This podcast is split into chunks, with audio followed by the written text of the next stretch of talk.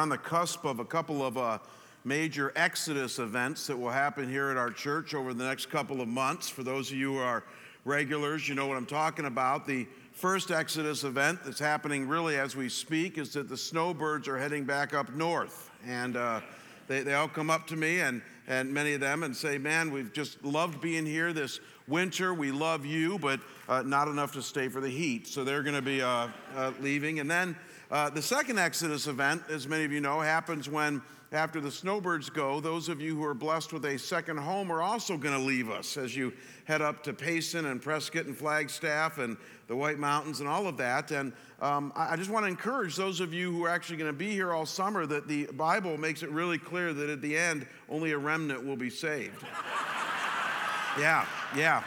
And that's you and me. And so, uh, it doesn't bode well for the Exodus people, but we, are no, I'm, I'm joking. It's, uh, it, it, really is fun. We, we always plan some uh, special things in the summer, some special uh, guest speakers when, uh, when I'm away for a few weeks, but then also the series that I do, I put a lot of thought into, and as I always try to, but we really uh, try to have a, a meaningful time here uh, in the summer. So don't, don't sweat that, no pun intended. That, yeah, that, it's going to be a, a, great day here today. We're uh, going to go to the communion table in just a few minutes, uh, and we're going to do it in kind of a, a, little bit of a different, special way that I think uh, many of us are going to enjoy, especially as our campuses and venues are joining us live for our time in the Word. So let's do this. We're going to uh, bow, and then we're going to dive into God's book, and then we'll go to the communion table in a short while. Father, uh, I thank you for the worship that we've experienced here, as well as at Cactus Mountain uh, Mountain, Mountain Valley, and then also, Lord, uh, our venue next door and our chapel campus. And God, I thank you for uh, the blessings that you've given us and that we lift our voices to you. We're sung to, we fellowship with each other. And uh, Lord, as we do that, God, as we do that, it prepares us for our time in your word. So I pray, God, that you might uh, bless us now as we look into your book, especially into the words of Jesus. And as we look at this all important topic of what it might mean to follow you, and even in this area of closeness, God, that you would make us glad that we came here today and worshiped you and studied your word. And I pray this in Christ's name. We all say together, Amen. So, there was an interesting study done just a few years ago that was written up in a scholarly psychology, psychology journal and was reported in Time magazine. And the study was done over a three year period of time in which they surveyed 732 men and women on the quality of their most intimate relationships. And specifically, they were looking at how close these people felt to their partner and what the results were of this perceived or not perceived closeness. And what they found was both enlightening and, at least for me, even a bit disconcerting. They found that of the 732 people surveyed, that 57% of them, almost two thirds, reported that they felt more distance than closeness with their partner in life. Uh, Two thirds felt more distance than closeness. They found further that 37%, just over one third, were happy with the level of perceived closeness that they had. And then they found that 5% of the people felt too close to their partner uh, in life. And I don't even want to know what that was about.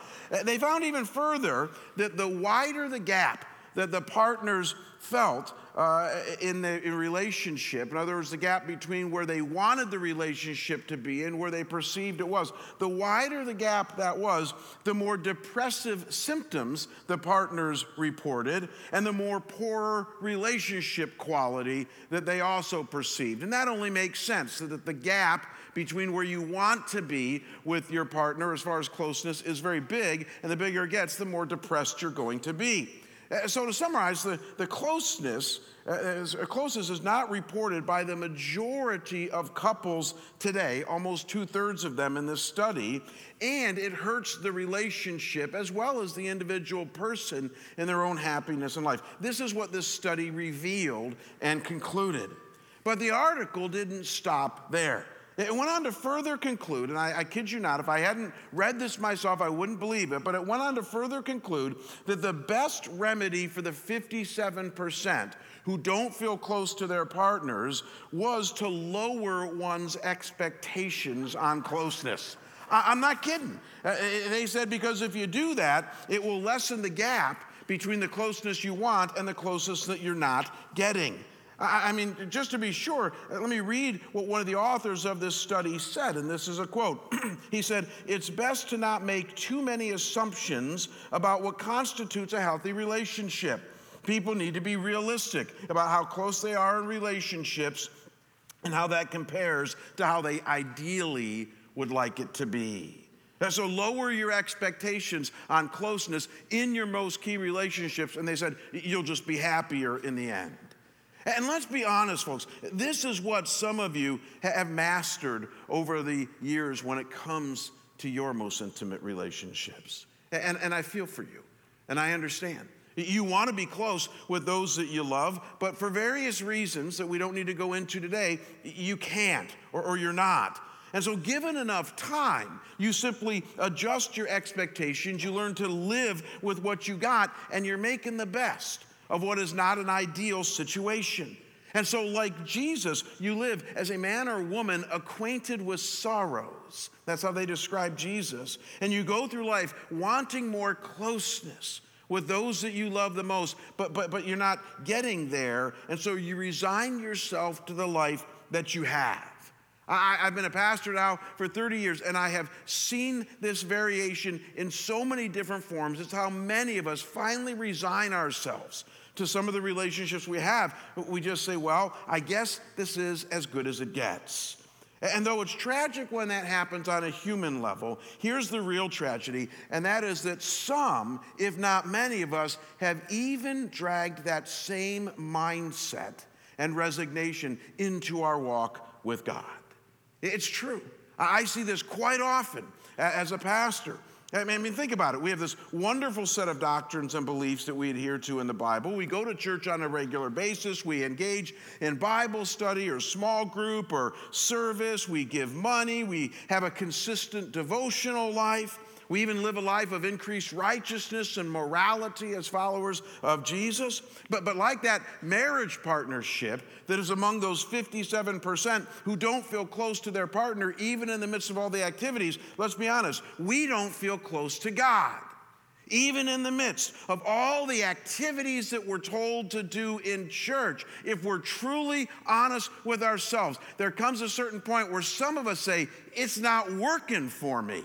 I mean, I'm doing what you're telling me to do, and I don't feel closer to Him.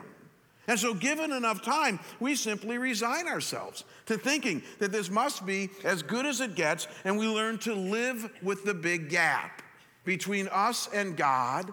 And we live as a man or woman of sorrows, if you will, when deep down we desire more closeness with the Lord, and yet the perceived quality is not quite there.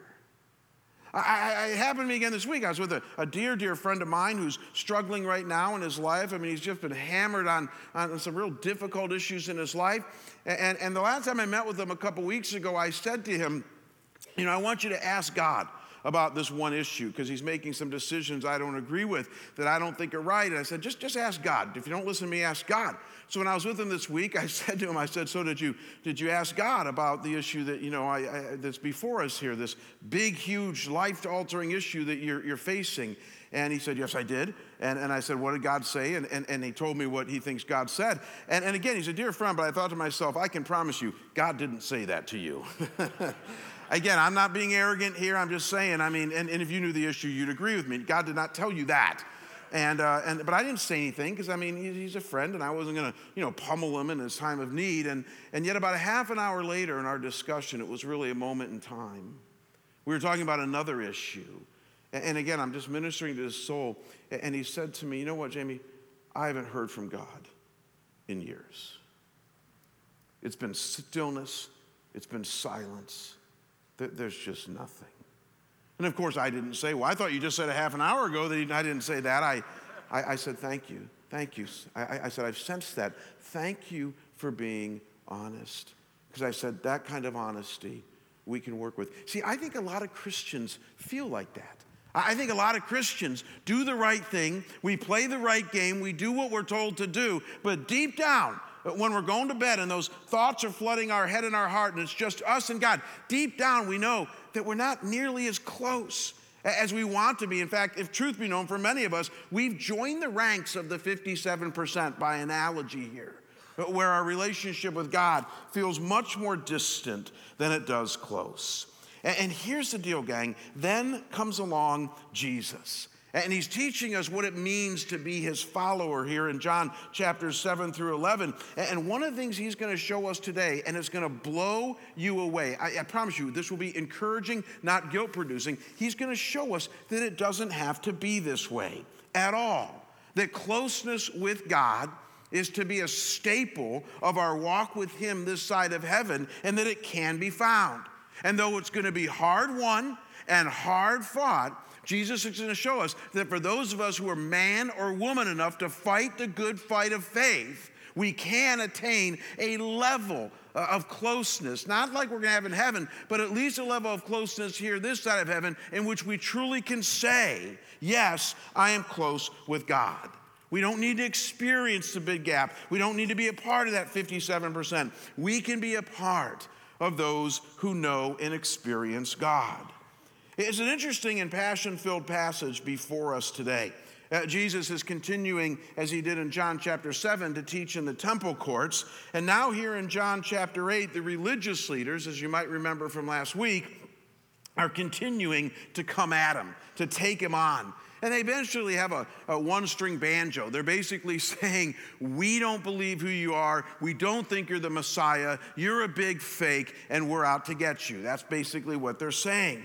And, and, and there's a tension filled dialogue now that Jesus is about to have with them in John 8, verses 12 through 30. And in this dialogue, he's going to reveal to them, and by extension, you and I, that he indeed is close with the Father. I mean, like closer than anybody could ever be, but that that closeness can benefit you and I because he's going to show us that we can be as well. So let me walk you through our passage before us today, John chapter 8, verses 12 through 30.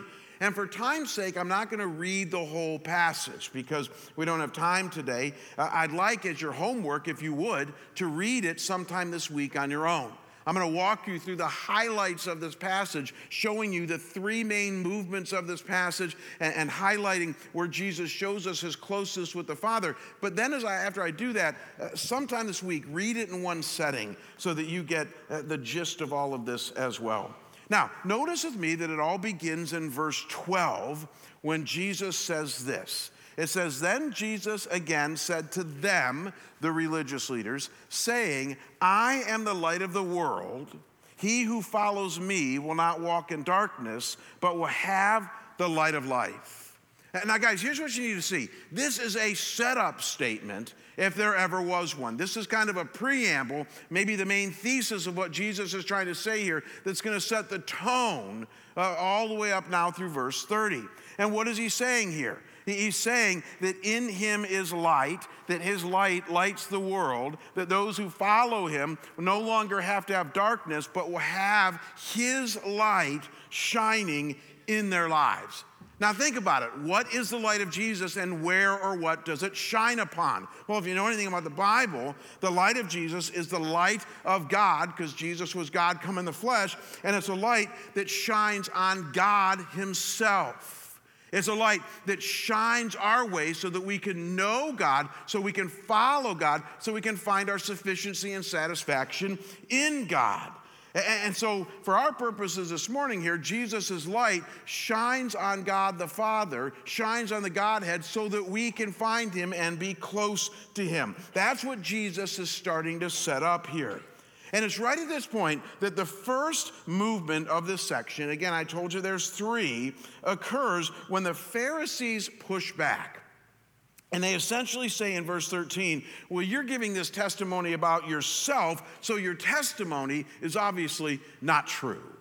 You see, the Old Testament said that in order for something to be true, it needed to be testified by two or three witnesses. And Jesus is testifying about himself here, so they're saying legally what you're saying is not true. And in defending himself against this pushback, Jesus is going to give them now the first one and two, the first of two of six statements that reveal his closeness to the Father. We're going to look very quickly at all six of these statements. So here's the first one in verse 14. It says, Jesus answered, again, there are things saying that, you know, you're testifying about yourself. Jesus answered and said to them, Even if I testify about myself, my testimony is true, for I know where I came from and where I'm going, but you do not know where I come from or where I am going. That's the first thing Jesus says here. And don't miss this, gang. It's all about closeness. Jesus came from the Father from all of eternity as the second person of the Trinity, God the Son. And in a few short years, he's saying, I'm going to be returning to the Father to be reunited with Him. And his testimony is true because he came from the Father, because he's going back to the Father, because he is that close to the Father. That's what Jesus is laying out here. And it's not going to be lost at all on the Pharisees.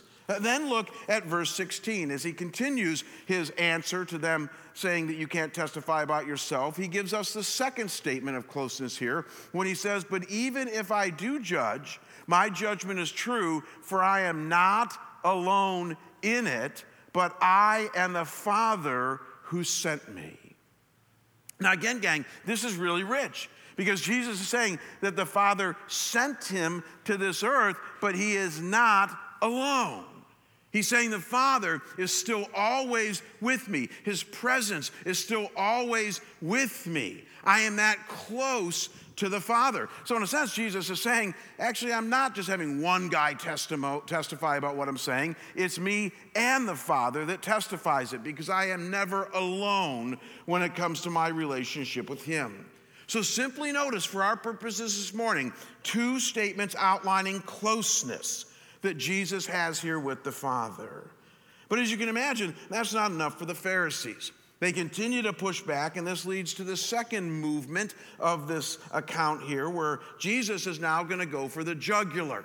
Now, he's been playing wiffle ball up to this point with them, and now he's going to pull out the hard ball. And essentially, he's going to tell them that the reason that they can't believe, that the reason that they cannot see who he is, is because they are stuck in their sin and even their unbelief. You're saying, really? He says that? Yeah, look at verse 21.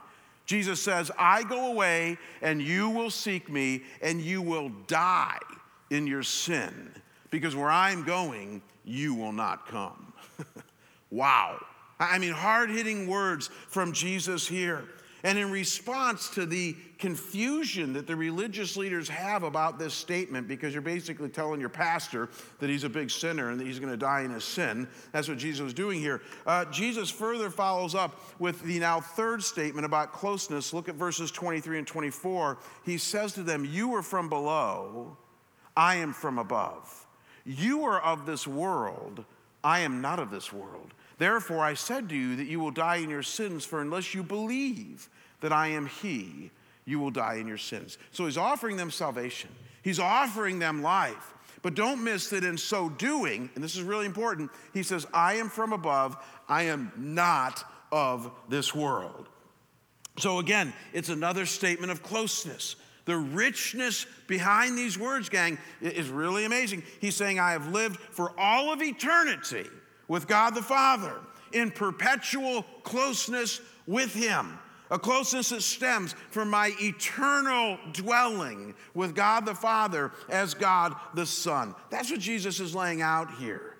And then the Pharisees, by this point, are totally flummoxed by Jesus' claims here. And they finally just cut to the quick, ask the $10 question that they should have asked right up front. And you gotta love this question. They look at him and say, Who are you? right? Like at this point, they're going, Stop speaking to us in riddles. Who in the world are you? And Jesus has them right where he wants them. And he goes on in verses 26 to 29, the third movement of this story, to give three more powerful statements about his closeness with the Father. Rapid fire right now. Look at verse 26. He says, I have many things to speak and to judge concerning you but he who sent me is true, and the things which I heard from him, these things I speak to the world. And then look at verse 28. He says, it says, So Jesus said, When you lift up the Son of Man, then you will know that I am He, and I do nothing on my own initiative, but I speak these things as the Father taught me. And then verse 29. He says, And he who sent me is with me. He has not left me alone, for I always do the things that are pleasing to him. Let me ask you guys do, do you get a sense of closeness here between Jesus and the Father? I, mean, again, this is Trinitarian stuff. People are very confused by the Trinity. It is a mystery, and that's why these words are almost confusing. Jesus is walking a very thin line here between trying to help us understand that there is one God in three persons. And he's trying to describe the closeness that he has here with the Father as God the Son relates to God the Father as one God for all of eternity. That's what Jesus is trying to describe here to us. And he's essentially saying that everything I hear the Father say, I say. I only speak what the Father wants me to speak, and I'm not alone because the Father sent me, and everything He does, I see Him doing. I do as well. I, I mean, it's almost like Siamese twins. connected with one brain into two different entities. This is what Jesus' relationship was like with the Father. So add it all up, gang. This is real important you see this. Six statements, all revealing that Jesus, as God the Son, walked in perpetual closeness with God the Father. He knew where he came from and where he was going. He was not alone, the Father was with him. And this was such a real closeness that he said, I am not of this world, I'm from above. I speak what the Father wants me to speak, and I do what the Father wants me to do. And the point is this, and it's our main point here today, and now you're ready for it. And that is that what we learn from this is that Jesus lived a life of perpetual closeness to the Father. That's what he's laying out here. Now, watch this, and so can we. Some of you are thinking right now, well, Jamie, I get the first part there. I mean, he did live a life of perpetual closeness to Father. Everybody seems to believe that, but where's the where's the so can we part? I, I must have missed that. Yeah, you might have. You know why? Because that's why we have to go back to verse 12. Do you remember the setup verse for this entire section of Scripture? It's really important. Jesus began this entire section by saying that his followers walk in his light. Give me a head nod that y'all remember that, right? I spent a few seconds on that. And then after Jesus says that his followers walk in his light, do you think it's any coincidence that he then spends the next 18 or so verses talking about how he has this closeness with God the Father, that he walks in perpetual closeness with the Father? And so the only conclusion that we can draw is that maybe that has some tie to this light that he wants to shine on our lives. That as Jesus shines the light, that lights the way for those of us who are followers of Him. Maybe, just maybe, that light is light of closeness with God the Father. And maybe that light is the kind of light in which you and I go, we salivate after the closeness Jesus had, and we ask Jesus, do we get any of that closeness? And again, that, that's the argument that some people try to make. They try to say, well, you know, Jamie, I mean, Jesus was God the Son. You already said that. And so, of course, he had a close relationship with God the Father. But I'm not God the Son. And so, how can I expect to have any kind of that closeness? Well, here's how you can expect to have it Jesus said he wants you to have it. He said that he wants his light and his kind of walk with God the Father to be your kind of light and your kind of walk with God the Father. He said, All that, that I am, I want to give to you. And it doesn't mean that we become God the Son, that would be bad theology. But it does mean, as our worship leader here at Shea said earlier, Troy, that as we grow as followers of Him, we become more like Him. And we start to experience the things that Jesus experienced. And closeness is core to what Jesus had with the Father, and He wants us to have it as well. I think this is Jesus' point here that He is close to the Father and that as we follow him, his light shines, and that we get to experience closeness as well. And so, a key part of being a faithful follower of Jesus, now watch this, is both attained and even defined by closeness. You attain it by experiencing his closeness, and that closeness defines what it means to be his follower. So, as I almost always ask in a very practical way at this point in our message, how are we precisely to get there? I mean, it's one thing to have a right and cogent theology that recognizes and owns that Jesus lived in perpetual closeness with the Father, because that's inarguable.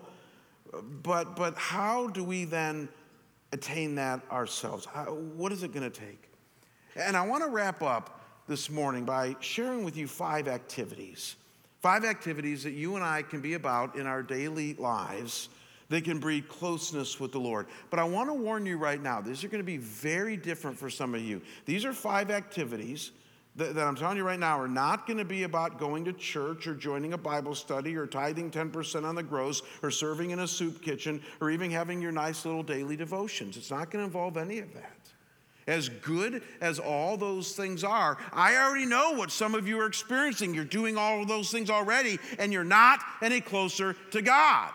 And so I'm not saying you shouldn't do those things. Those are good things to do. And I think those spiritual disciplines are right and they do breed a faithful life before the Lord. But interestingly, you can do all those things and still feel very distant from God. And do you want to know why? Because to have closeness with God, something has to happen in here. And no amount of outward behavioral activities like tithing 10% or sitting in a pew or going to a Bible study or serving in a soup kitchen, those are all good things. Those are all outward activities. No amount of that can necessarily change this. And so, if we're ever going to get close with God, we need to do activities that are about what the great spiritual writers called the interior world. That space that is reserved only for you and God. That space that you carry around 24 7 with you everywhere that you go. That very, very few people even ever get a glimpse of. Because it's that private space where things are happening all the time between you and God and you and the most important relationships that you have. And it's your interior life. And I'm going to give you five activities now that the Bible gives us that can radically change your interior world if you dare to do these things with God and breed closeness with Him over time. It's going to be hard won, it's going to be hard fought. You got to commit to these things. But I can tell you, after 35 years, they work. So, this is what it takes. Here's the first thing you need to do you need to talk. In other words, you need to take your interior life with God and you need to start talking to Him a lot more than what you do. The Bible calls it prayer. In one of the most powerful verses on prayer, but the most, one of the most misunderstood verses on prayer is 1 Thessalonians 5:17. It says this: pray without ceasing. Say that with me, would you right now? Pray without ceasing. Say it again. Pray without ceasing. I almost want to come out of my skin. Every time I've ever heard a sermon on this passage, I, hear the poor pastor say it this way Well, you know, you can't really pray all the time. And so, what this passage really means is, and I want to scream because there's a lot of things I don't know, but I know the Bible. And, and, and let me tell you, let's be really clear about this right now. What this passage really means is what it says. To put in the vernacular, pray all the stinking time. That's what this passage means. It means that every chance you get, every moment that you come into any semblance of consciousness of God, and you need to ask Him for more of that, talk to Him. It means that your prayer life is not relegated to church on Sunday morning or a little prayer before a meal or a nice little prayer before bed. No, that's all child's play. Your prayer life is 24 7, constantly going on between you and God. And there's open airways, there, there's open dialogue, and it's constantly happening. And for those that can learn to have that kind of prayer life, that kind of talk with God, I, I probably over time, there's some closeness that develops there. See, gang, I, I, don't know what your spiritual life is like, but this is how I live. I, I'm not trying to make myself out to be a spiritual giant. I just love God. and I want to know Him, and I want to be closer to Him than I am. So I'm talking to him all the time throughout the day. How about you? I am. I, I, I, I'm driving down the road and I'm playing some of my favorite country music, right? Because that's the best kind of music. I'm playing some of my favorite country music. In the middle of a country song, I'm talking to the Lord. I'm walking to my next appointment. I'm talking to the Lord. Watch this. There's times I'm even talking to you, and I'm talking to the Lord. You're saying, How are you doing that? It's my interior world. You don't see it. But, but I'm talking to you, and some of you are, are quite frankly kind of crazy, and you put things before me. And, and I go, God, I'm sitting thinking to myself, if you could hear, I go, God, I have no idea what to do with this person. I have no idea what to do with this. Or, or, how about in my own life? Sometimes things happen to me. I go, I God, I don't know what to do with that. You don't hear me say that. I'm talking to the Lord. Give me a head now that y'all know what I'm talking about. We, we have a relationship with God in which we pray without ceasing. And some of us need to talk a lot more to God than we have been up to this point in life. Years ago, somebody helped me with this when they said, Jamie, make a distinction in your life. I love this between King James prayers and what this person called trench warfare prayers. Do you know the difference? King James prayer, not a bad prayer. It's a prayer that you pray, you know, before you eat. Bless us, O Lord, these are gifts we're about to receive through Christ our Lord. Amen. King James prayer is a prayer we pray at weddings, you know. I mean, God be with that person and bless this couple. And, you know, it's a King James prayer. And they're, they're good prayers, they're good to have. But, but, but trench warfare prayers are the prayer in which you hit your knees when your kid is taking stupid pills. You ever prayed a prayer like that? it's a prayer that you pray when you and your wife are at a really bad place. It's a prayer you pray where you don't know when your next provision is coming from. It's a prayer you pray when you get really bad news at Mayo. It's even a prayer you pray when you're in the heights of joy. Say you're maybe out hiking in the McDowells and God just overwhelms you with the beauty of His creation. What, do you do with that? You have a trench warfare prayer. You say, God, thank you, thank you, thank you for this creation. See, I think most of us, many of us need to start making a distinction between our, our more formal, staid prayer life, which is good to have. Don't get me wrong, that's not bad and just those everyday trench warfare prayers that God wants us to have. And then as you're talking to God, I encourage you to engage in a second activity that He wants us to be about. And it's a form of talk. These kind of build one upon the other. And it's what the Bible calls confession. What, do I mean by this? Look at what 1 John 1 9 says. It says, if we confess our sins, he is faithful and righteous to forgive us our sins and cleanse us from all unrighteousness. Now, now, to understand this passage, I know some of you don't like it when I talk like this, but I've already talked in ways you don't like today, so let's just keep that going. Um, I, this passage assumes one huge thing, and that is that you and I sin a lot. Can you own that at all? See, see, as long as you see sin only as certain outward behaviors, you, you won't think you sin a lot because as a Christian, you've probably mastered some of those behaviors already. I know I have. I don't usually struggle with the Ten Commandments. How about you? I, I don't. I, got most of those down. Not all of them, because there's a few early nebulous ones that are hard to live completely consistently, but, but adultery, stealing, lying, murder, even coveting and things like that. I, have worked pretty hard on those after 35 years, and I'm, I'm not bragging, I'm just saying that your pastor doesn't really fall too much in those areas. But, but as I've grown in Christ, I don't know if you've experienced this, uh, uh every time I seem to master a certain sin or, or repentance of sin, God seems to bring to light some other things I need to work on. Have you ever found that? So as soon as I start to feel good, as soon as I climb the hill and get to the plateau, the Lord taps me on the shoulder and says, You got another hill to climb right here. And usually that other hill to climb, now watch this, is a lot more subtle than the previous hill. I was uh, flying recently. I've been flying a lot lately because we're doing some interviewing of some key staff positions we're hiring for. And uh, I, I, I notice that when I fly, and, and again, this is such a, this is very intimate for me, guys, because I'm going to let you into part of my interior life that I'm really embarrassed by because I, I just, I hate the fact that I'm this way. Noni is here. Noni will get this. I mean, it just, it's just, I'm just weird. I, I notice that when I fly, I display a very different behavior in the airport than I do at home or at church. And you're saying, what do you mean? I, I, I notice that when I fly, I, I feel I, I, don't like the crowds. I don't like the fact that I'm not with people I know. And, and I feel more defensive and I just want to get it over with. And so I'm standing there in line saying, I want to get on the plane first. And then I'm, I'm on the plane first. I want that overhead bin and I want the aisle seat. And I'm, I'm like totally, and I, I would never do any of that stuff at church. Some of you guys do. I would not. I would never do that at church. I'm just, and, and I've noticed that when I fly, I'm just, I'm just not myself, and I'm, I'm just, just this defensive. I want to get it over with. And some of you think, well, okay, that it is a big deal for me because I'm relational, and God wants me to love people, minister to people everywhere I'm at, and I'm just not at all myself, or even scary. Maybe I am part of myself, my sinful self, when I'm flying. And, and, and, and so, I, and I've tried to just say, well, don't be like that. Some of you do that too. It's flush management, right? You know, it's sin management. I just won't be like that.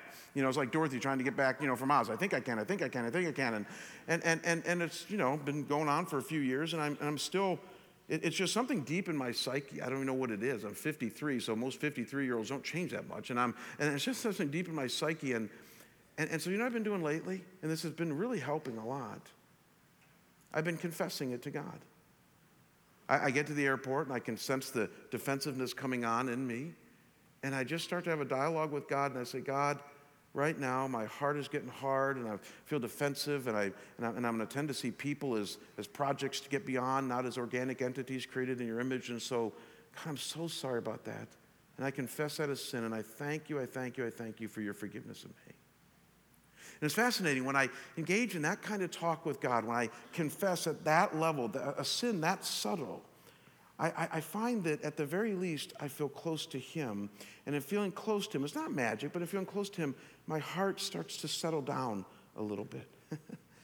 and, and, and there's been some flights where I'm much more, maybe what's the word, centered, at peace, close to the Lord and I'm less concerned about the overhead bin and getting on there first and you know getting my drink and things like non-alcoholic drink and things like that. I'm, I'm a lot less concerned about that. And, and I'm much more concerned uh, about the things of God. You see, God wants us to live a life of confession before Him. So we talk to God, we confess regularly to Him, and then running out of time fast. A third activity that God wants us to do, and this one's very profound, is to learn to listen to him. Now, now, what do we mean by that? Let me ask you when was the last time you got absolutely alone and quiet before God and just listened to him? Don't raise your hand, but when was the last time you did that? And so you're saying, well, what would I listen for? Well, the Bible says that God speaks to us in a still, small voice, and that that voice is only going to be heard when we're out of the hustle and bustle and craziness of our lives. So, when was the last time that you got absolutely alone and listened to God? Thomas Merton from the last century once said it this way He said, As soon as you are really alone, you are with God. I love that quote. Some of us absolutely hate to be alone. We see lone, uh, being alone as loneliness. But the reality is, is that some of the great spiritual writers have seen being alone as that opportunity you have to be with God and to listen to Him. James 1, verse 19 says it this way it says, Everyone should be quick to listen and slow to speak. And you know what's amazing about this verse is when you marry this verse to the first activity we learned about earlier, talking to God, this becomes really potent because we learned that we're to pray without ceasing, to talk to God a lot, but now it's saying be slow to do that and much quicker to do that. Wow. So God wants us to talk to Him all the time and then listen to Him even more which tells us that maybe this is a trait that will breed closeness with God. And again, it's for another sermon how we actually listen to God. God uses His Word, He uses others, He uses circumstances, He uses the inner promptings of His Holy Spirit who inhabit us. I mean, these are all ways that God will speak to us. But here's the beauty of this. Now, don't miss this. I know we're running out of time, but here's the beauty of this that if you attempt to listen to God, if you posture yourself in aloneness before Him, and just say, okay, Lord, I'm listening, even if you don't hear anything, because you have slowed down, because you've gotten quiet, because you're now in listening mode, the very act of that will bring closeness with God. Is that not cool? And I'm telling you, it really works that way. I, I, Kim and I have been taking walks in the morning. We're trying to develop a different kind of life for us that kind of sustains us in the long haul. So we've been getting up very early and walking, uh, just the two of us around our neighborhood about three or four miles. And, and, we started doing it a few months ago. And, you know, the very first few months, it was like jabber, jabber, jabber, jabber, jabber. You know, we're trying to catch up on lost time. And, and, and the last few times, however, and some of you can really relate to this, we've been walking and there'll be like 30, 40, 50 minutes where nothing is at all said to each other.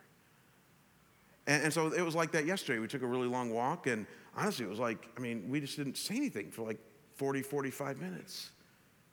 And yet, let me ask you a question. Even though we didn't say anything, even though we didn't hear anything, do you think I still felt close to her, yes or no? I, I, I did. I I, really did. Not, not, that wouldn't always work that way, but it, it, it does more often than not. And I wonder sometimes if it's not the same with God.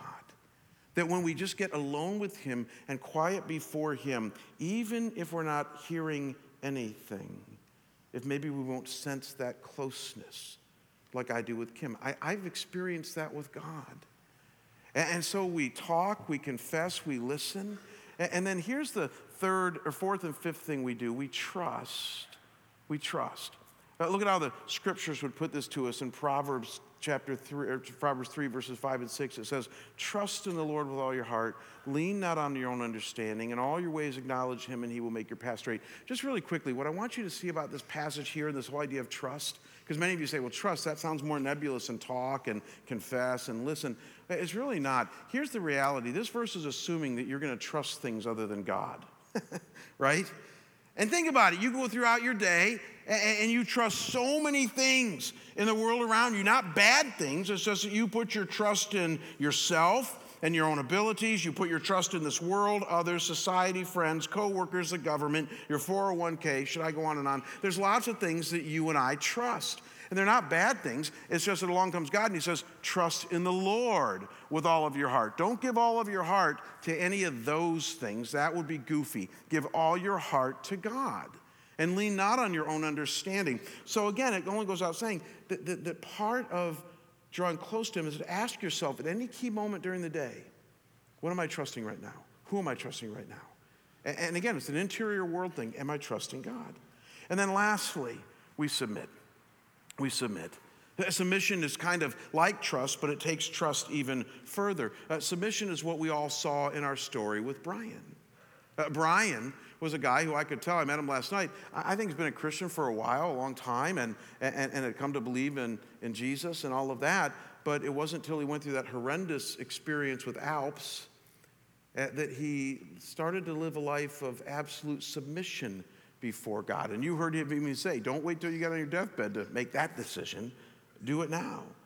Because you see, submission, calling him Lord, and giving him the full right of way in your life breeds closeness. Last verse, James 4, verses 7 through 8, says, Submit therefore to God, resist the devil, and he will flee from you. Draw close to God, and he will draw close or near to you. So as we submit to him, the end result is that he draws near to us. Submission breeds closeness.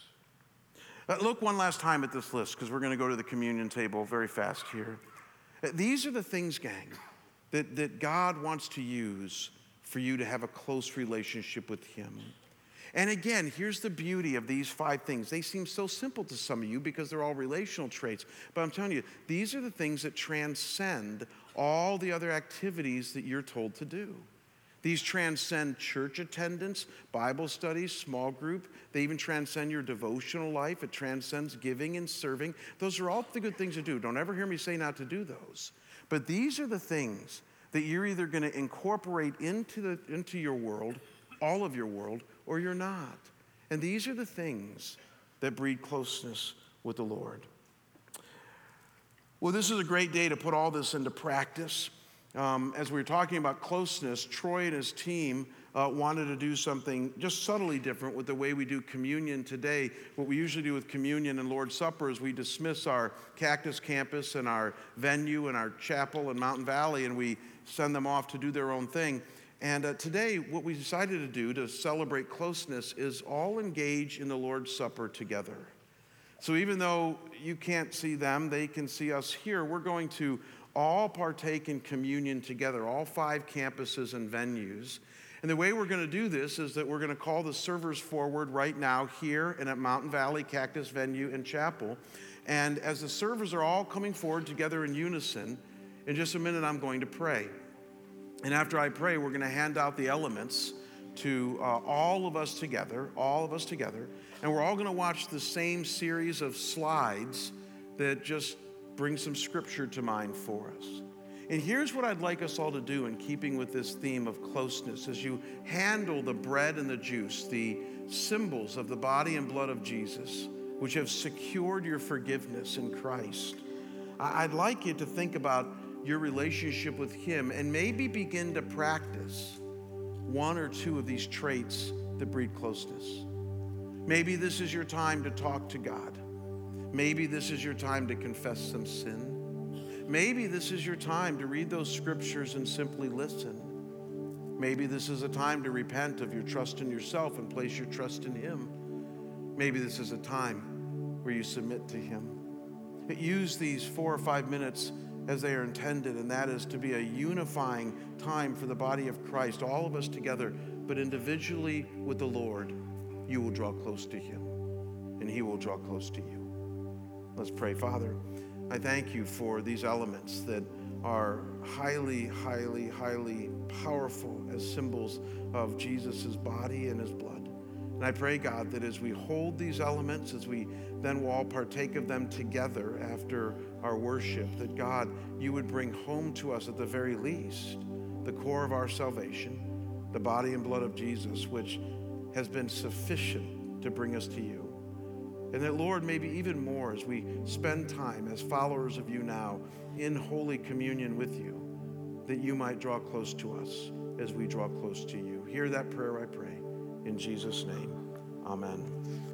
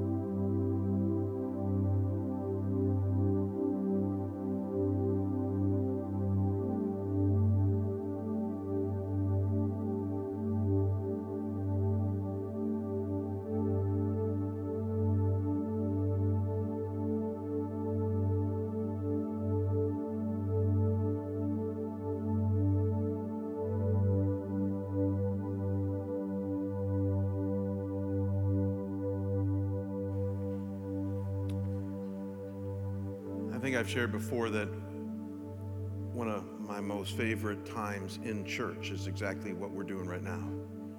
There's a lot of things we do in church, but when we have these regular times of celebrating the Lord's Supper and communion, at least for me, this is the most special.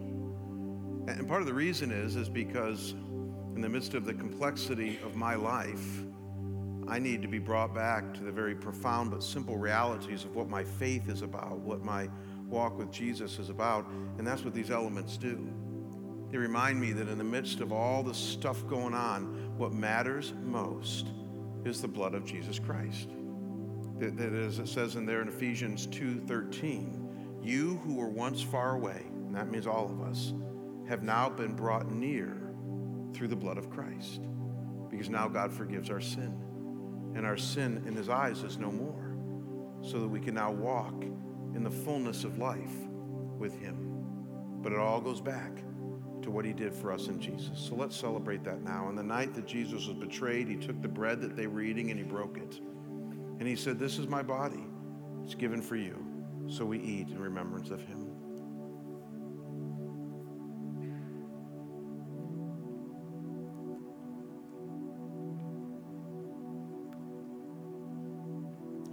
In the same way, Jesus took the cup that they were drinking. He said, This cup is the new covenant in my blood, shed for the forgiveness, the remission of your sin. And so when we drink, we remember him.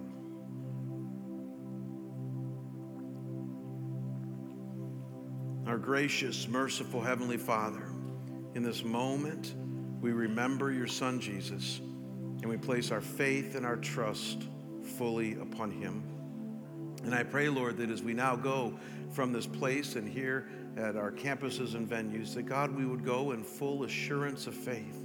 And Lord, go in the same spirit of trust and faith in you. God, we desire closeness with you. May that be a reality for our lives as we talk to you, confess to you, as we place our trust in you, as we submit to you, as we listen to you, God. We will do those things. Pray this in Jesus' holy and precious name. We all say together, Amen. God bless you guys. Have a great day.